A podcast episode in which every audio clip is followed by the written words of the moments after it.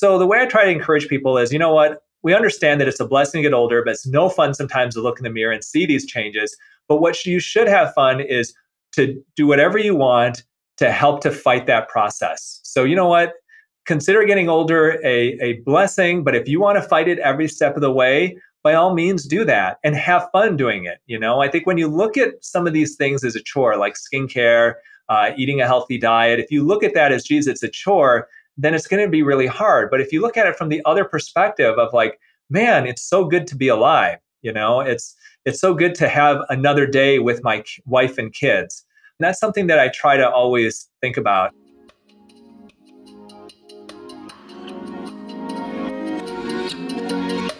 Catt Sadler now.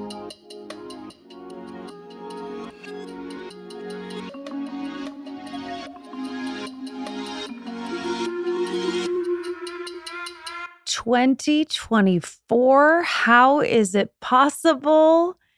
We're here, y'all. A brand new year, a brand new opportunity to make it the best year yet. Welcome to Catt Sadler Now. I am Catt, and I hope you are feeling as energized as I am.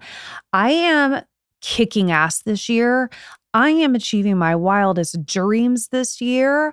I am on fire, and I really hope that you are with me on this journey because I don't know. I just I, I am like I've got this fire in me and that is that is the mindset. That is the vibe for 2024. So welcome to the show. I am Catt and if you're new, I do this show here. I do it every week and we drop a new episode every Tuesday. And things are only going to get better and better and better. I couldn't do it without you. The community is growing, the social media is growing. We're reaching so many more people and my mission of helping you live your best life my mission of helping you grow and expand. It's all coming true. So I'm so happy. Now, one of my most popular topics of last year was the facelift, my facelift. If you missed the headlines, at 48 years old, I decided to get a facelift and it became a very talked about subject. I wouldn't say it was controversial, but I'll say a lot of people had something to say on the matter. The best part about it, well, not the best, the best part is that I love when I look in the mirror. the best part is that I wake up feeling so confident. The best part is I love my results. But the other best part is that I was able to provide some insight and information and context to what it would be like if this is something that you wanted to do for yourself. Now, that was great. And I'm glad that we tackled the subject of surgery and aging in many, many ways. But today on the show, I am so excited for you to meet someone who's taking a different approach to aging who still happens to be a plastic surgeon. Maybe you have heard of Dr. Anthony Youn. He's all over social. He's hugely popular with more than like a million followers on Instagram many millions of followers on TikTok. He is fun and refreshing and you like want this guy to be your best friend. But he regards himself as a holistic plastic surgeon. We're going to get into that today, but today he has a brand new book. It's called A Younger for Life. And while he performs the occasional facelift and other plastic surgeries for women, he's really landed on this idea about all the many things we can do for our skin before surgery, really kind of regarding surgery as the last resort or the last stop. And so, for my audience, for you guys, for all my listeners who are like, I don't want to get a facelift, I respect that. And maybe you don't, or maybe you won't, or, you know, listen, we've talked about how it's expensive. We've talked about how there are health risks with even having that kind of a surgery. But today, Dr. Youn is schooling us on aging, period, what accelerates aging, and what he believes are the many ways you can turn back time, reverse the clock, turn back the clock on aging, and really achieve radiant, youthful skin. What are his thoughts on intermittent fasting? Is that helpful and why? Autophagy, what is that? What are our cells doing? What's the science of aging? He has coined this term called autojuvenation. What does that mean? What goes into that? And how can it work for you? Really fascinating. I loved meeting Dr. Youn. He's such a cool guy. And I love bringing you this really practical information so that you can arm yourself with this at the beginning of the year and maybe implement some of these practices into your own life so that when you wake up and you look in the mirror, you are feeling your best. So you're welcome. I'm glad you're here. I hope you share it with anybody and everybody you love who you know will also benefit from hearing this. Here he is, Dr. Youn.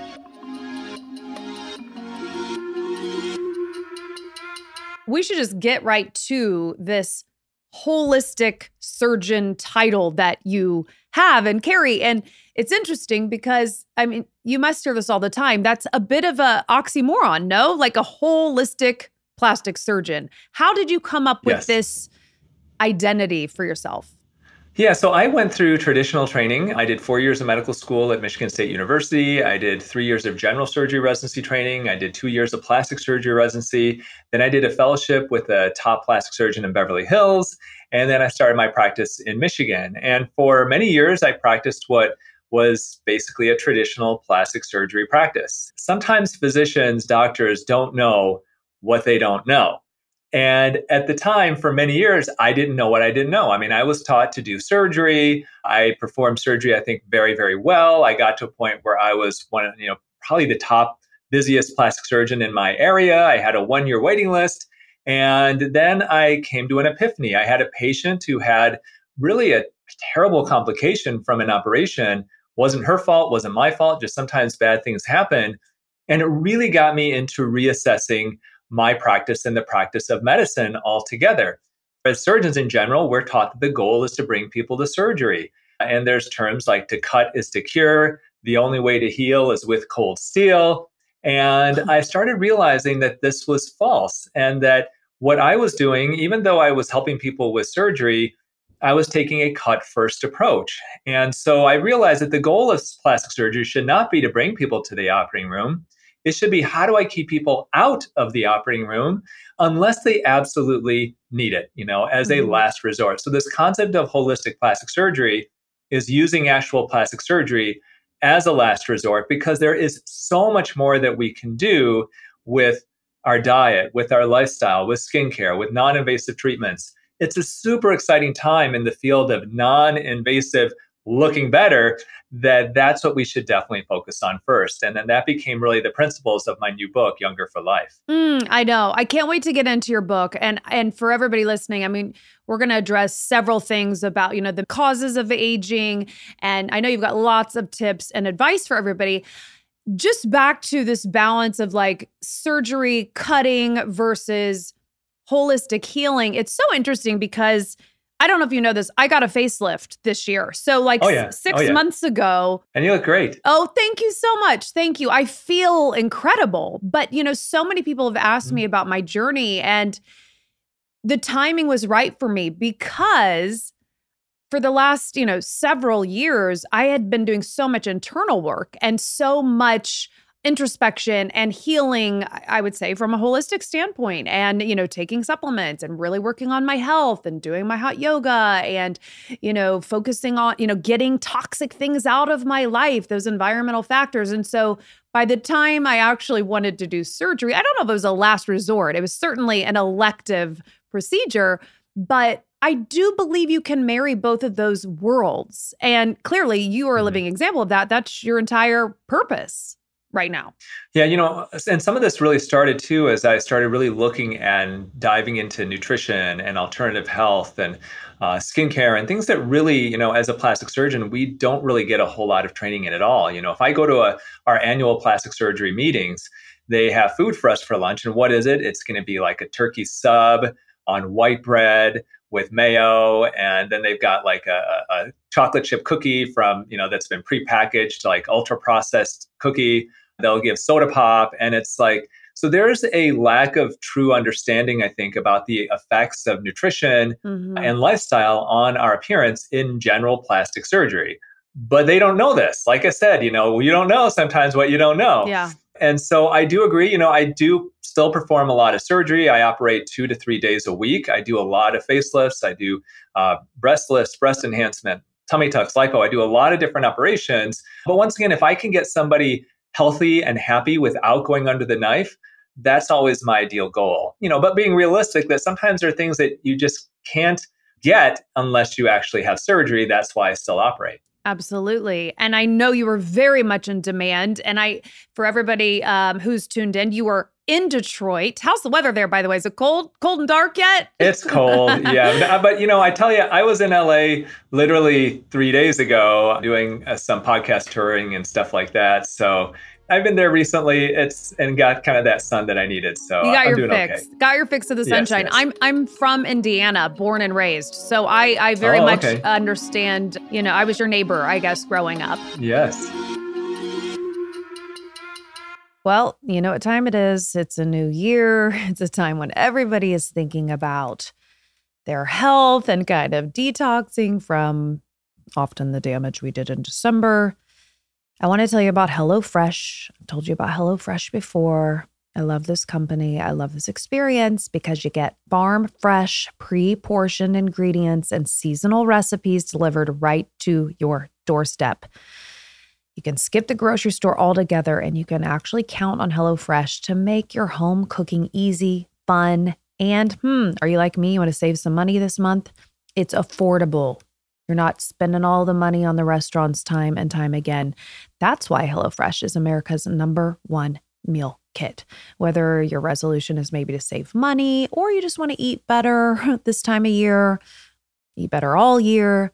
You want to stress less, HelloFresh is here to help you do all three of those.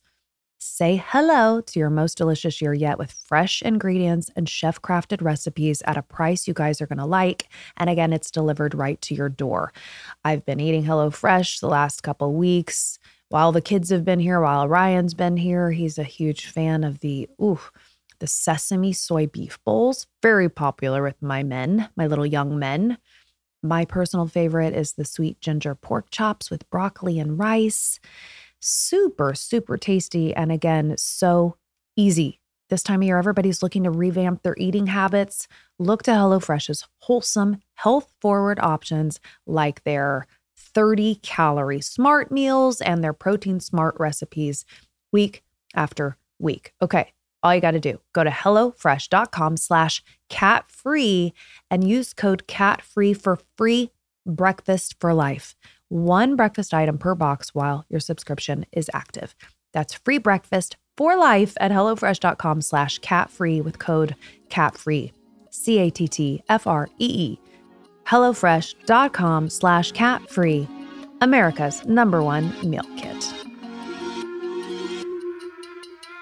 And I wanted to to speak to your point you just made. You know, some things cannot be fixed without surgery and your own personal mm-hmm. story as a young boy and how you were feeling invisible or you were feeling insecure um, and can you can you tell everybody a little bit about your own personal experience and how making that change for yourself also you know uh, propelled you towards your life's work yeah, so I'm the the middle child of Korean immigrants. So my parents immigrated from Korea, gosh, 55 years ago, something like that now.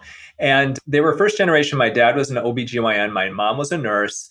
And as a middle child, you know, my dad lived on a rice farm out in Korea, was very poor. And essentially, he became a doctor, became an OBGYN, and helped lift his family out of poverty and live the American dream. And so the day that I was born, he decided I was going to be a doctor too, because being a doctor means success. And they didn't understand that there are other jobs out there that could be successful too. Maybe a lawyer, right? maybe. Maybe. Yeah. And as a dutiful middle child, I just was like, sure, I'll do whatever I'm supposed to. I mean, that's just kind of, that's fine. And I had this general idea that I wanted to help people in some way.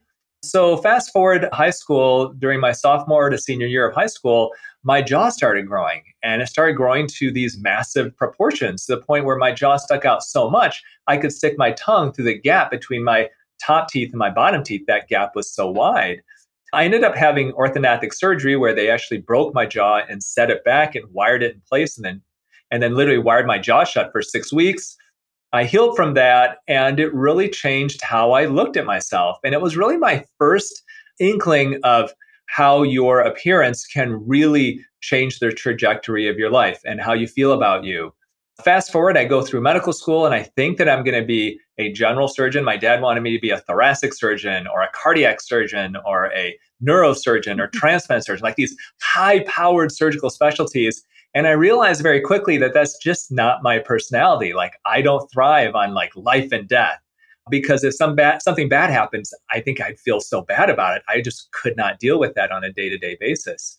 And so for a while I thought about going into family practice because I like the idea of treating whole families and then I discovered plastic surgery and it was a complete lock at that point. I have a lot of history with art and and this is really the fact that I love using my mm, hands this mm-hmm. really became like the perfect profession for me. And so with that past history it's like okay, I I do get it, you know, I do get how changing your appearance can completely change your life, completely change how you look at yourself. You know, I've heard your podcasts about the just the changes that you've gone through in the last six months, and uh, you know, I think that there it's you know there are different different operations, but in some ways it's the same thing uh, of how you feel. Yes, I mean it comes back to that that confidence piece for sure, and and speaking to my age in particular and women at midlife and this aging piece. I mean, you can't yeah. escape it. And I, I, love your approach. And and I, am sure what your new book is is so very much focused on. You know, you're a best-selling author. You've already released so many books. So how was Younger for Life born and who were you speaking to with this offering? Yeah, so I thought that I'd hit the pinnacle of success in my practice. I was doing all this surgery, you know, but then there are things now that I look back and I go, man, how did I not realize this? So, for example, when I would have patients come to see me prior to surgery and they'd say, hey, I'm on all these supplements, what should I do?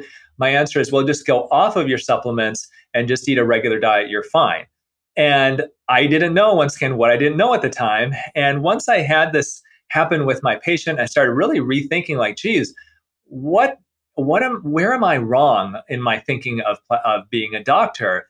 And I realized really that one of the things that I was never taught is a lot of these preventative types of things. You know, we didn't get hardly any nutrition training throughout my entire training, other than if somebody was, let's say, in the ICU, they were very sick. What would we put into the feeding tube to keep them alive, essentially? You know, we didn't hear we didn't know anything otherwise about nutrition uh, once again eating these types of, of, foods in the cafeteria and stuff that are really really bad for you and for your skin i know every time um, you go so to a hospital or you're admitted to a yeah. hospital or you're visiting somebody at a hospital it's like the one place where you think you would be nourished you are served up ultra processed toxic yeah. crap Yeah, I mean, every 2 a.m., I'd be in the hospital overnight taking care of patients, and they would have the fry bar open up. And it was like deep fried mozzarella sticks, deep fried apple slices, French fries, tater tots. And it's like, this is at the freaking hospital. You know, and the crazy thing nowadays is there was a, a physician who made a video basically saying, hey, look, you know, I'm at a hospital right now. Look at this horrible food here. And there were so many doctors that came out of the woodwork trashing this doctor for saying that this food is bad, basically saying, look, you know, when people are sick, they just want to have food. It's comfort food. It's okay. You know, don't don't get on people's case about, you know, what this food is good, this food is bad. Not, you know, all food is good. And it's like, oh my gosh, once again, they don't know what they don't know. And so I finally realized that there's so much I needed to learn. And I spent years, thousands and thousands of hours and reading information and books from alternative health experts, holistic health experts, nutritionists, skincare experts, even dermatologists. And I really came to kind of this understanding of, of this concept that's called autojuvenation. And essentially, what it is is that your body contains uh, or has regenerative potential to rejuvenate itself. It has those abilities to do it on its own. You just have to give it the right tools and the right environment to do that. Mm-hmm. And the tools and environment are really five main things focusing on what you eat, when you eat, nutritional supplements, skincare, and non invasive treatments. And if you focus on these five things, I strongly believe that the vast majority of people, maybe 80%, maybe even 90%, can look and feel amazing and not feel like they have to go under the knife to get where they want to be. And once again, if somebody does, you know, I still do surgery. I know you've had surgery, been very open about it. I'm happy to do surgery if somebody feels that that's what's going to get them where they want to be. But there's so many people that don't want surgery and they feel lost. Right. And they feel like, geez, if I don't have a facelift, I'm always going to feel like I look this way. And there is a lot of hope for those people. And, and it's those five things that idea of autojuvenation, and that's why I ended up writing the book. Aha. So this this this concept of autojuvenation is that something you coined, or is that swirling in yes. the medical world? No, it's something I coined because honestly, when you know, it's funny because if you talk to a holistic health expert and you say, "Hey, what do I do to get beautiful, healthy skin?" They'll tell you to heal your gut. Yeah. If you talk to a dermatologist, what do I do to get beautiful, healthy skin? They'll tell you, oh, use sunscreen and apply retinol.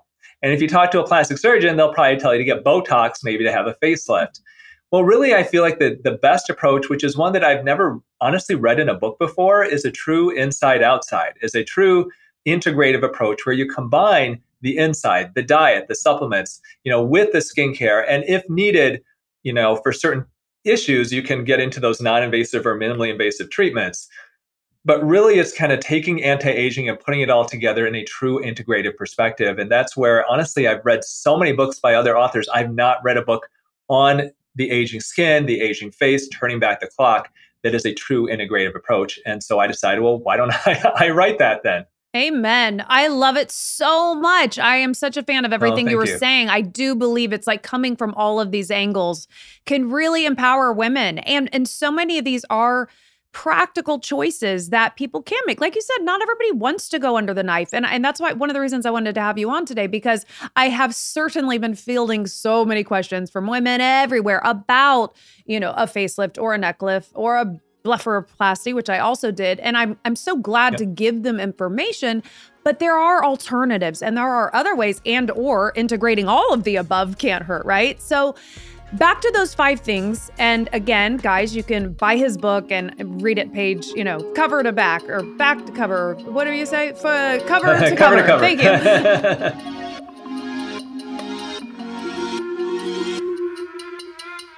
So, one of the things I was really proud about um, on this show last year had a number of experts on addressing toxins in our lives, in our world, and a lot of them invisible. Some of them visible, some of them invisible, these fatal conveniences that we really don't think about in our fast paced, very busy, hectic lives. But as you know, I'm so committed to health and longevity. And so, one of my commitments this year, I'm going to be far more conscious of the products that I am using. One thing I hadn't really thought about was my period care products. So, you guys, I made the switch to Cora, and I'm so excited to tell you all about it. So, Cora makes comfortable period care products, you know, that actually feel good in your body, that really work and are made with clean ingredients so we can feel good about using Cora. If you haven't tried Cora yet, now is the perfect time. I love that this brand is created by a woman. I also love that with every purchase, Cora provides period products and body education to people who might otherwise go without that. So super cool. So do what I did make the switch to Cora. Their products are comfortable, Again, I feel good when using them and they work. Why go to toxins? Why go to chemicals when you can have Cora? Pick up Cora products at your local Target or CVS or have it delivered directly to your door. You can visit my special URL that's cora.life slash catt and use my promo code CATT. That's 20% off at C-O-R-A dot life slash catt with promo code CATT. the diet piece you know you that was mm-hmm. the first the first step you know as it as it pertains to eating and living longer like what really it, what are the important components there yeah, so the way I look at it is I focus on the five main causes of the skin, okay? And diet impacts almost all of those. And so the way I look at diet, it's like the anti aging whole process is like you're building a house. And if you look at a facelift or Botox, that's like the spire at the top of the house. The foundation of the house is going to be the food that you eat. And so I strongly believe that the quality of the food, that your nutrition really, really impact, impacts the health and the appearance of your skin. So once again, there are five main things that I focus on that are the main cause of aging the skin. And once again, diet having a huge impact on that. So the first cause is nutrient depletion, is not getting enough nutrients. Second cause is collagen degradation. We lose about 1% of the thickness of collagen in our skin every year. Third cause is chronic inflammation, not acute inflammation, which can be a good thing, but chronic inflammation. Fourth cause is oxidation or free radicals. And then the fifth cause is a buildup of cellular waste. So when you look at food, really what you're looking at is uh, nutrition. Okay, the number one is nutrient depletion. So eating the right foods. You know, there are foods in our diet that are really devoid of nutrition, and those are typically ultra processed foods uh, foods that are not in their natural state. And the easiest way to determine, hey, is this ultra processed or not, is does that food look like the food that it came from, the plant that it came from? Okay. And if the food does not, like let's say a Twinkie, you know, if you look at a Twinkie, what what uh, fruits and vegetables did this come from? Like, I have no idea. Whereas if you look at, let's say, steamed broccoli or a salad, you know, you know what that food is. Or, you know, for people saying, well, geez, these are all vegetables if you have, let's say, one of my favorite dishes, bibimbap, I grew up eating that. It's a Korean dish. Like it looks like the food that it originally is. And so you're going to get a much higher nutrient content if you're eating true whole foods versus these ultra processed foods. So that's the first thing. Yeah. Second thing, collagen degradation. Once again, we lose about 1% of the thickness of collagen every year. Collagen is composes 70 to 80% of what our skin is made out of. And it's the part of our skin that makes it nice and tight and so what we do is we lose that. Well, what is collagen? Collagen is a protein. And so you need to get sufficient amounts of protein in your diet to help support that collagen. Third cause of aging skin, chronic inflammation. Okay, chronic inflammation that causes damage to our skin in a chronic fashion. What's the main cause of chronic inflammation? One huge one sugar. And so reduce the amount of sugar you eat, avoiding those big sugar spikes by eating too many refined carbs. That can help also to um, slow down the aging of that skin. And then the, the main, the other, the final thing is free radicals. Uh, free radicals are oxidation. A lot of people think of this as kind of a chemical reaction, but essentially, free radicals are these damaging molecules that can damage the DNA of our cells. They are neutralized by antioxidants. Well, free radicals are very plentiful in ultra processed foods. And so, once again, those foods that don't look like their original form, those typically have been so ultra processed that a lot of times they contain free radicals, and our body's defense against free radicals are antioxidants. Antioxidants are plentiful in colorful fruits and vegetables. And so, eating the rainbow of fruits and vegetables can fight that off. And so, there's just a very quick overview about just all the different things that food can do, either to make your skin look younger or to even make it look older. Yes.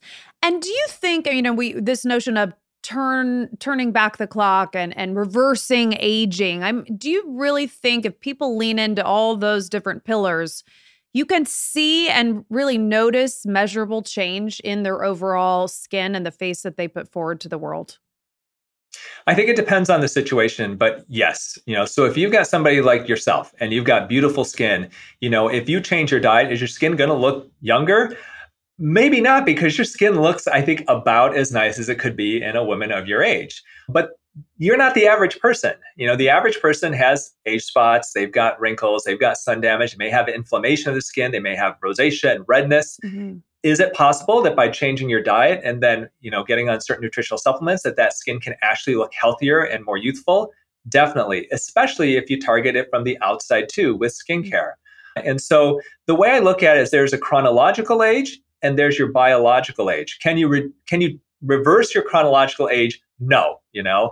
I'm 51 years old. Can I turn 49? No. I would love for that to be possible. I'd love to be Benjamin Button, but it doesn't work that way. But can you reduce your biological age, especially on the surface of your skin? Definitely. I mean, you reduced your biological age by having this operation. Yeah. Can we do that without going under the knife? Definitely we can.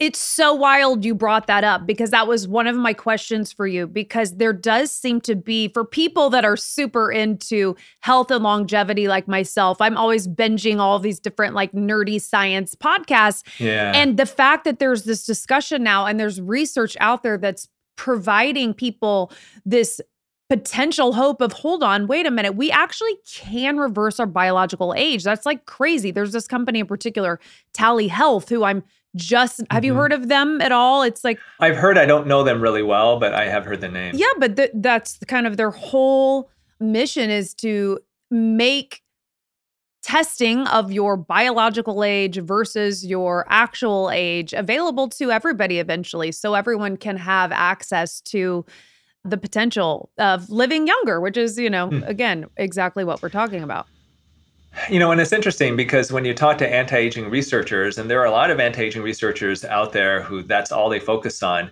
one of the things that they really focus on, if they were to say, hey, what one thing can I do to extend my lifespan to live longer naturally?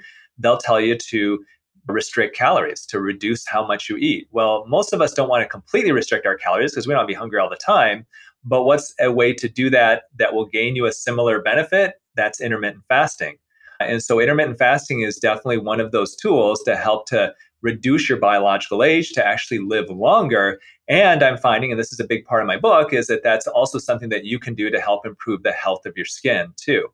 So, but the interesting thing, Catt, is that a lot of these anti aging researchers, you look at them and they don't look that young. you know, it's like they may live a while, but I don't know how they don't necessarily like, you know, look like they've got beautiful skin. And so once again, you know, it's kind of like when I have my friends who are holistic practitioners, I'm like, hey, what do you think you should do for good skin? They're like, oh, heal your gut, heal your gut. And it's like, but then they got sun damage and stuff like that. So really it's kind of that true integrative inside outside approach that's to really give the best benefit when you're looking at it. Yes, that's such a good point. It's all of the above. Sorry everybody. It's a it's a work. It's work, right? I mean, there are, you know, it's it's a list of to-dos, but by the way, it can be totally fun and and again, I I kind of get off on this stuff. But back to collagen because you brought that up and I think that's an interesting interesting thing to learn about a little bit and to maybe school people on mm-hmm. because there are a lot of mixed messages out there like collagen, that's what you, you know, need to have thicker skin and or should you be taking a supplement or what actually works or there's conflicting information i feel like about collagen out there. Can, what what are your thoughts and what do you recommend so yeah collagen is a large protein and if you buy a collagen cream and that cream says oh it's going to improve the collagen of your skin that is actually not true no because our our skin our stratum corneum the outer layer of our skin is a barrier and it's meant to keep things out that's how we stay healthy because you don't want viruses and bacteria to, to get through the surface of your skin and, and infect you essentially. So collagen creams do not work, but then the question is, is to do collagen supplements work? Well, if you ask some traditional physicians, they may say, no, it's a big protein. And how do you know if you, you're even going to digest it? How do you know that it's actually going to get to your skin where it should go? And the answer is, is that there are actually studies that have really looked at it. There was a meta-analysis in 2021 of over 1,100 people who took 90 days of a hydrolyzed collagen peptide supplement. And they found a statistically significant improvement in fine lines, in hydration of the skin, and elasticity of the skin.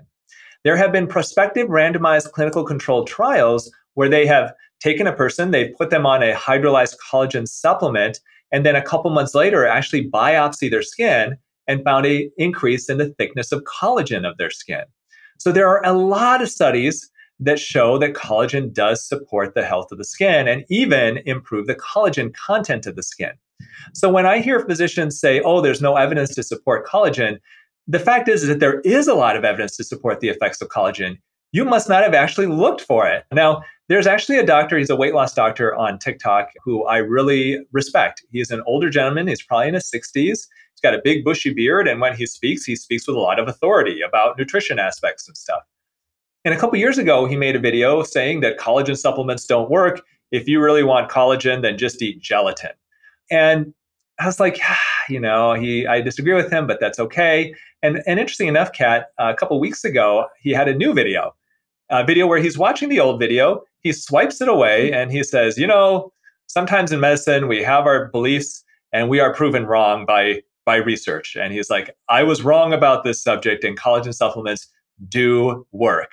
And I was I was floored because here's the physician saying, look, I was wrong. The studies do support it. And so my feeling at this point now, you know, I think if it was five, seven years ago, and you have a physician saying, oh, you know, this nobody knows, you know, there's not enough studies, whatever, like there are. Okay. Now there are. And if you don't believe in it, it's just that you haven't looked those studies up, or mm. maybe you're just playing anti supplement, period, which I was, you know, when I started my practice because of what I was trained at, you know, and other doctors tell me, oh, supplements are a waste of time, they're a waste of money. And so we kind of believe what we are told yeah. through school because, you know, once again, they teach us.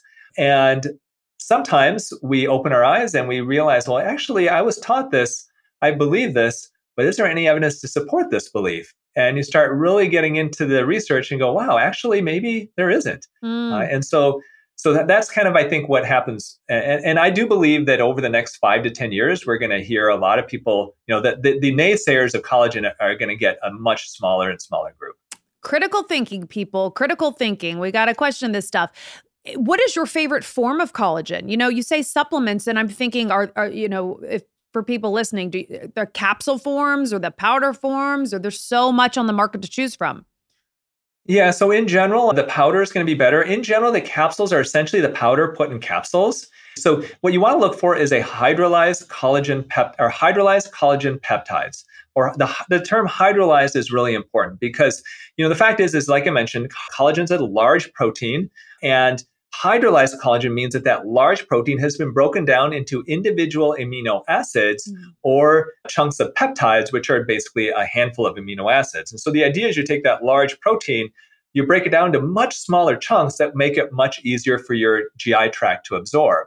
And that's done on purpose, you know, because these companies, you know, we know that you're going to digest it better and get a better result if that collagen is broken down. So I would look for a hydrolyzed hydrolyzed collagen peptides in a powder form. If you do capsules, that's fine. I just don't like taking all those capsules. It's yeah. so much easier just to pour that that uh, collagen powder either in a, a, cup of coffee or I, I actually pour it in hot water now. The one that we use, now full disclosure, I, I do sell a collagen supplement in my skincare line, Youn Beauty. That's our top selling supplement. But the stories that I hear from people who buy it, from my patients, from my mom who takes it, I mean, it's it works. It really does make a difference. Wow.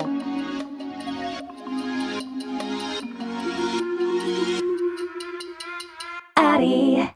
Ladies, did you know that one of the most common complaints from women about their sexual health is a frustrating low libido? Our sex drives can decline, but it's also treatable. Addyi, or flibanserin, is FDA approved and has been clinically proven to increase sexual desire in certain premenopausal women who are bothered by a low libido. If you feel like you've lost your desire and you want to get it back, stop falling for the snake oils and ask your doctor about Addyi today or go to addyi.com. That's A D D Y I.com. Addyi is for premenopausal women with acquired generalized hypoactive sexual desire disorder, HSDD, who have not had problems with low sexual desire in the past, who have low sexual desire no matter the type of sexual activity, the situation, or the sexual partner. The low sexual desire is troubling to them and is not due to a medical or mental health problem, problems in the relationship, or medicine or other drug use. Addyi is not for use in men or to enhance sexual performance. Your risk of severe low blood pressure and fainting is increased if you drink one to two standard alcoholic drinks close in time to your Addyi dose. Wait at least two hours after drinking before taking Addyi at bedtime. Your risk of severe low blood pressure and fainting is also increased if you take certain prescriptions, over the counter or herbal medications, or have liver problems. Low blood pressure and fainting can happen when you take Addyi even if you don't drink alcohol or take other medicines. Do not take if you are allergic to any of the ingredients in Addyi. Allergic reactions may include hives, itching or trouble breathing. Sleepiness, sometimes serious, can occur. Common side effects include dizziness, nausea, tiredness, difficulty falling asleep or staying asleep, and dry mouth. See full PI and medication guide, including box warning at addyi.com forward slash PI or call 844 pink pill. Go to addyi.com and use code CATT for a $10 telemedicine appointment to find out if Addyi is right for you.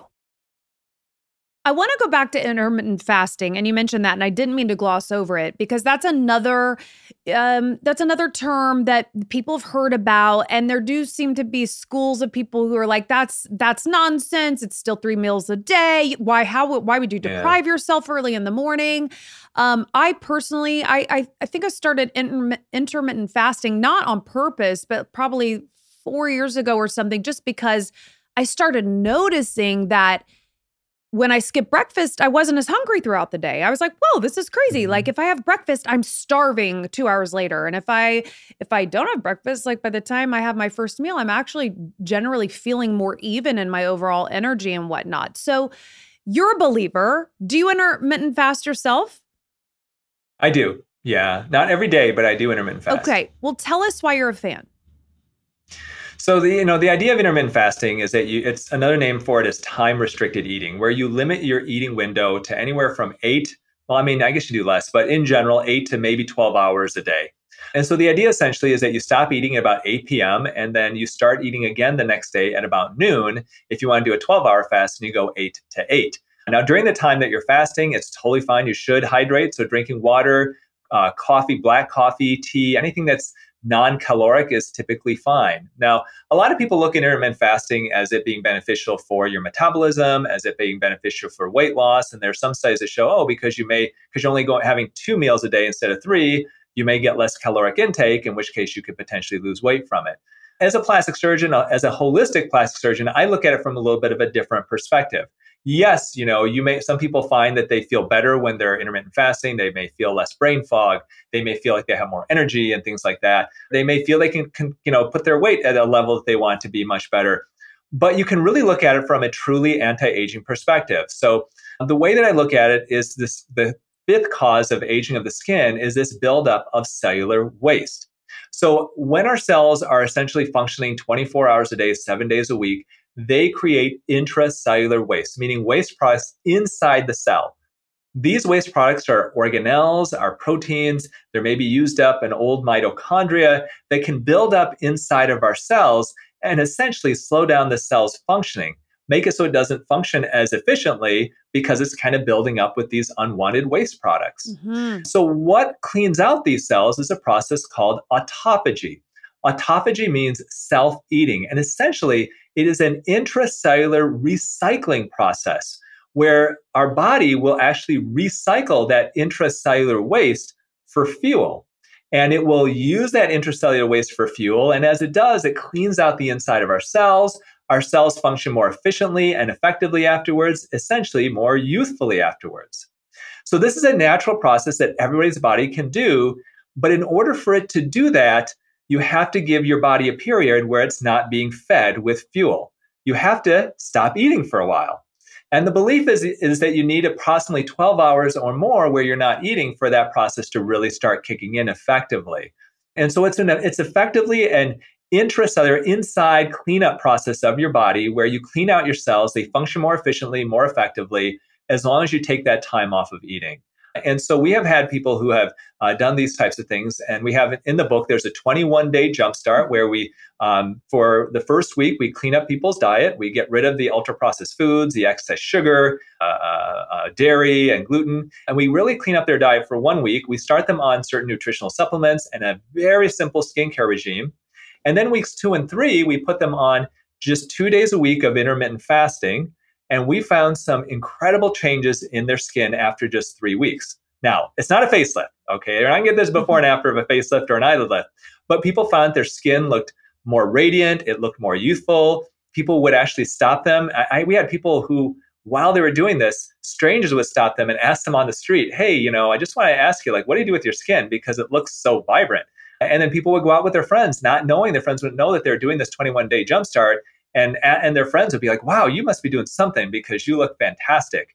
And so really it's that kind of inside outside approach that was huge and autophagy being a big part of that. Autophagy. That is so cool. Isn't i mean to me i just think it's fascinating what our bodies can do and having this knowledge it's like just it's so empowering that we have these choices that we can be making to just aid our entire health journey and looking radiant and if looking younger is that's an added added bonus is dairy as big a evil as sugar in your opinion I think that dairy, in general, I'm not a big fan of dairy. Now, you know, in full disclosure, I eat dairy occasionally. I mean, I do myself like a slice of pizza, but the problem is, is, is in our society, it's there's so much dairy that we ingest, you know, and some people argue that that may be the number one cause of of, of uh, obesity in the United States is is dairy, specifically in the form of cheese. Oh my uh, god, uh, it's my said, favorite. I I couldn't do yeah. a life without cheese. It's tough. I think that dairy, ideally, it's limiting dairy and understanding that there are inflammatory factors in dairy. Yeah. And so, what that is, you know, so for me, I'm somewhat lactose intolerant, and the vast majority of the world that is not European is lactose intolerant. So, that's one issue. Uh, second issue is the uh, casein in the uh, dairy, which is a protein, can be inflammatory and triggering for a lot of people. You know, there's yeah. people who get allergies to the casein. Yeah. And so, and then there's the hormones that that you're concerned about. You know, there's a saying in holistic medicine that milk is a perfect food if you're a growing calf. And so we are the only species that drinks the milk of other species of other beings. And so there's a question of whether just we we need to have all those extra hormones and all that. If you've got an acne uh, issue then one of the things i would recommend you try is going off of dairy because there is science to support a connection between dairy intake and acne as well. Okay. Great tips. Thank you. Thank you. Thank you. That's so big. To pivot a little towards the cosmetic treatments that you do because I feel like we've touched on a lot of wonderful things to do with our our diet and and going on the inside. As as it pertains to the outside and attaining a more youthful look other than a say facelift what are some of your favorite cosmetic procedures that you are a fan of? Yeah i think one of the big ones and it's super popular right now i think for good reason is morpheus 8 uh, Morpheus 8 uh, is radio frequency microneedling. And right now, I would say it's the gold standard for skin tightening uh, across the country. So, so what is the difference? Just here's an example. What's the difference between skin tightening and let's say having a facelift? You know, when should you consider Morpheus 8 versus having a facelift? So, certain operations, you know, the one thing that we cannot do non invasively or non surgically is get rid of excess skin. So, if you've got skin that's hanging, if you have jowls, there's nothing we can do non-invasively to, to get rid of excess skin. So excess skin of the eyelids, excess skin hanging from the neck, excess skin hanging from the tummy if somebody's lost a bunch of weight or if they've had many children. You know, the, there's no cream, there's no injection that's going to make that go away. So in those situations, you have to consider surgery. However, if you've got some looseness of the skin, but it's not hanging, well, then potentially a skin tightening treatment may help with that. And right now, like I said, the, the big one is Morpheus 8. All of these skin tightening treatments work by the same mechanism. I mentioned earlier that our collagen composes 70 to 80% of our skin. And as and the way I describe collagen, they're like the logs of a log cabin. And when you're young, those logs are nice and tight, they're smooth, they're strong, and that and that log cabin is nice and sturdy. But as we get older, those logs start to fray. They start to fall apart. They start to come apart. They start to get loose. And when you undergo, let's say, a laser treatment or a chemical peel or or Morpheus 8, what you're doing is you're creating a controlled acute trauma or an acute inflammation to that collagen. You're damaging it. And when it heals, it heals in a tighter fashion. So essentially, you're putting those logs of that log cabin, you're tightening them back up. Mm. Now, lasers do lasers create this, this controlled trauma by using light energy. Chemical peels do that by using an acid. Morpheus 8 does it by causing a poke using a tiny needle. And then that needle is insulated all the way up to the tip of the needle, which emits radio frequency energy or heat. So with the, the thing with Morpheus 8 is you get the benefit of the traumatic poke, but also the deep heating. So you're kind of getting that, that collagen regeneration, that, that collagen tightening in two different ways. And so that's one reason why it's great. And, and then what happens then is the collagen tightens up, but once again, it doesn't lift it tightens. And there definitely is a big difference there. You know, I tried Morpheus 8. I found it to be very painful. Do you hear that from your patients? So I think everybody's different. I've had it myself a couple of times and I tolerate it pretty well. Okay. I think it's every, you know, some people I think are a little more sensitive. Yeah. And so you just never know. So for us, we do it just under a topical anesthetic where we apply a topical cream to the mm-hmm. skin and we find that people tend to tolerate it pretty well. It's not fun to undergo, but it definitely it definitely helps. And so there's some people who do it with nitrous, and that can help in some cases. Okay. Like I said, for us, we just use a topical, and most of the patients seem to do pretty well. Wow. You look fantastic by the way you look so young oh, i mean I, I, like you are the perfect person to be out here presenting this message to the world because you you look so radiant and i i mean what oh, is tell take us you, through what you do and what you're doing. We just need to follow your well, lead. first is it's um, asian so asian don't raisin. That's a big saying in asian circles. Asian um, don't raisin yeah, I mean, I, well and humor because i mean again i watch i watch your tiktok videos and you're so funny. I, it's amazing to me oh, just you. how much fun you in, infuse into your world when you could be like the busiest guy in the world and you're in surgery one minute you're out here on your book tour the next minute you're doing podcasts but you look like like you're enjoying your life. I mean, that's invaluable, no? Well, and I think that's a big part of it. You know, in my book, that's one of the things we talk about is lifestyle and how your lifestyle can truly impact in a major way aging. And a big part of it is gratitude and, you know, being being appreciative that you're alive. You know, when people say, geez, I don't, I, it makes me sad when I get older. And for me, you know, too, I'm 51 and man, turning 50 was tough. But at the same time, I think about it and it's like, okay, what are the alternatives to, to getting older? Is you cannot get older and that we don't want that. So I the way I look at it is, is it's a blessing to get older because who wants the alternative? But it's not so fun to look in the mirror and see a face that has some jowls, it has puffiness under the eyes, some lines that you don't like. And so the way I try to encourage people is, you know what? We understand that it's a blessing to get older, but it's no fun sometimes to look in the mirror and see these changes. But what you should have fun is to do whatever you want to help to fight that process. So, you know what? Consider getting older a, a blessing, but if you want to fight it every step of the way, by all means do that and have fun doing it. You know, I think when you look at some of these things as a chore, like skincare, uh, eating a healthy diet, if you look at that as, geez, it's a chore, then it's going to be really hard. But if you look at it from the other perspective of like, man, it's so good to be alive, you know, it's it's so good to have another day with my wife and kids. And that's something that I try to always think about. You know, in the book, I tell a story of, you know, one of the things my wife and I were big on is senior dog rescue. And so we rescue dogs that are older that typically that can't find homes. And over the last seven or eight years, we've adopted five dogs. And they have taught me a big lesson because you take the this this little little being who is looking for a home, who is lonely and sad and scared and has potentially medical issues and maybe some chronic pain, and you bring them into your home.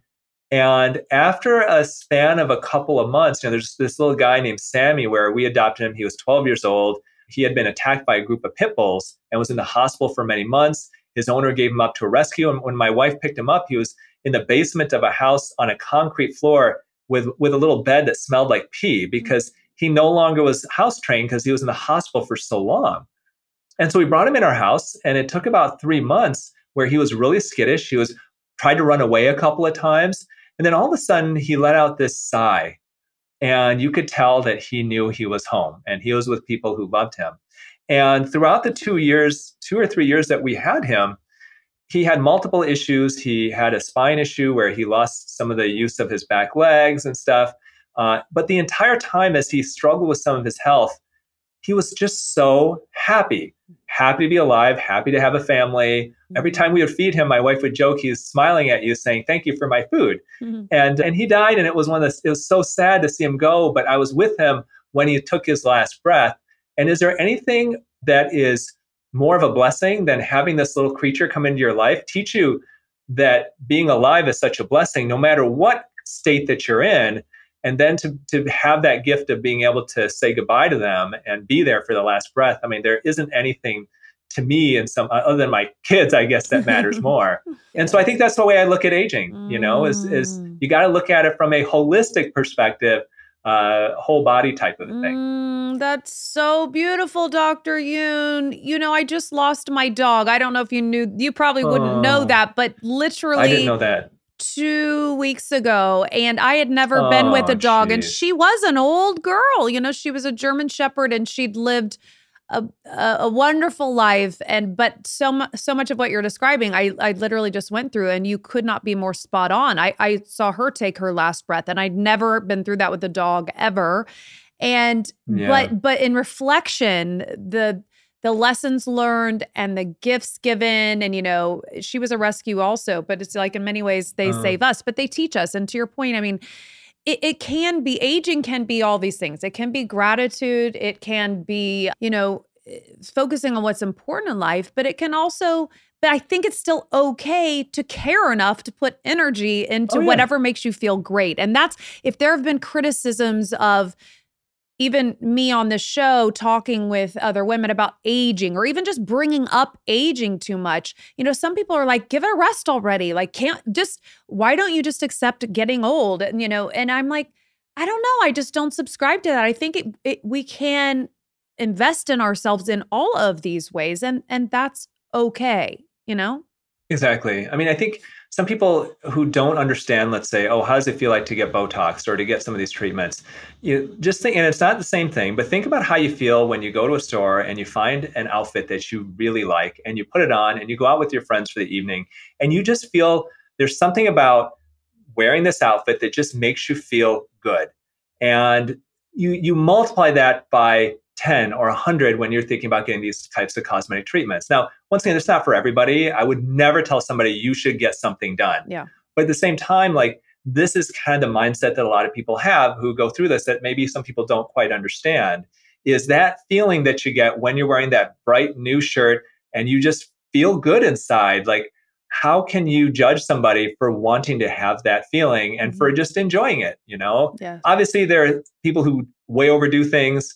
You know, there, you know, surgery is a big deal and we want to take it seriously. But there is that feeling that, you know, why I think we all deserve to feel that way sometimes. I mean, everybody deserves to feel beautiful at times. Yes. Or hopefully all, all the time. all the time. To end on the diet piece, I was thinking back to what you said, and I, I love that you continue to say you don't know what you don't know, and you're constantly learning, and you're you know you're not afraid to question things you've been taught in the past, and staying open to the research and what's out there, and looking for that Mhm. information.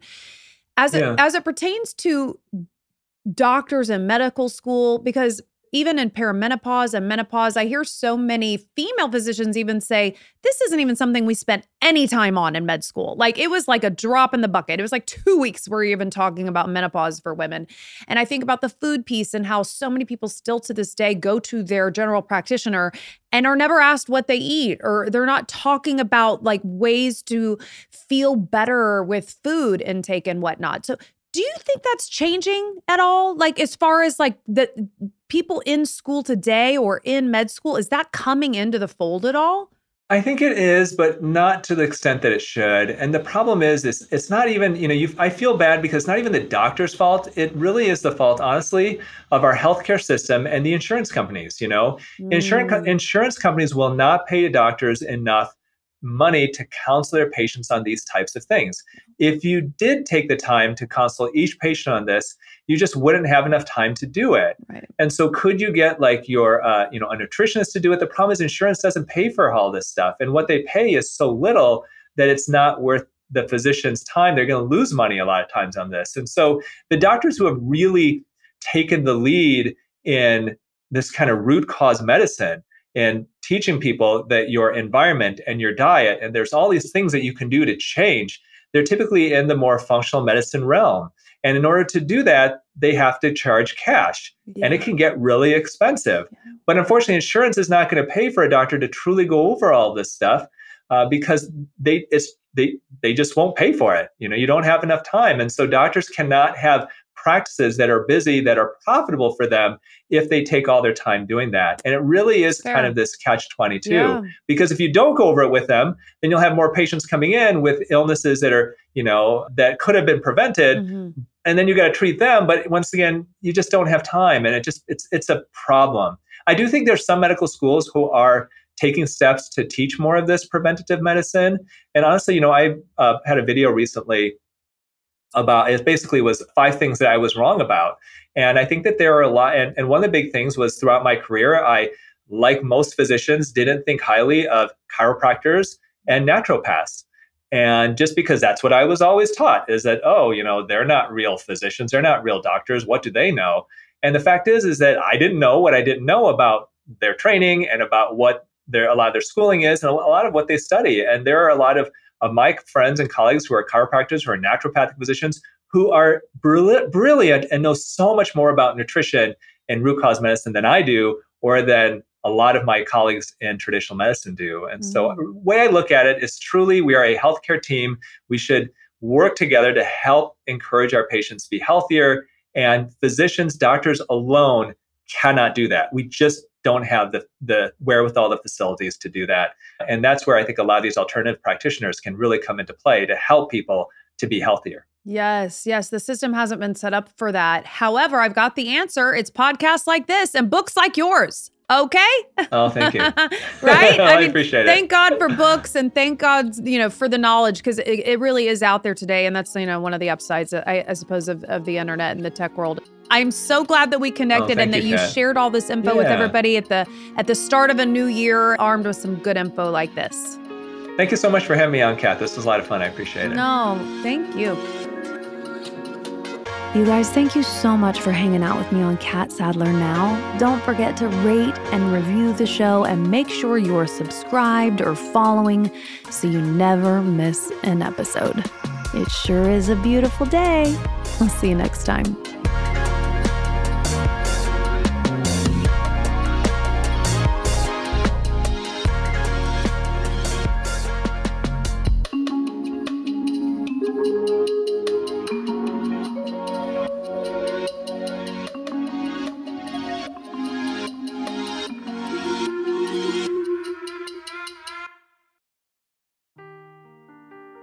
Truth never gets old. Introducing June's Journey, the free to play mobile game that will immerse you in a thrilling murder mystery.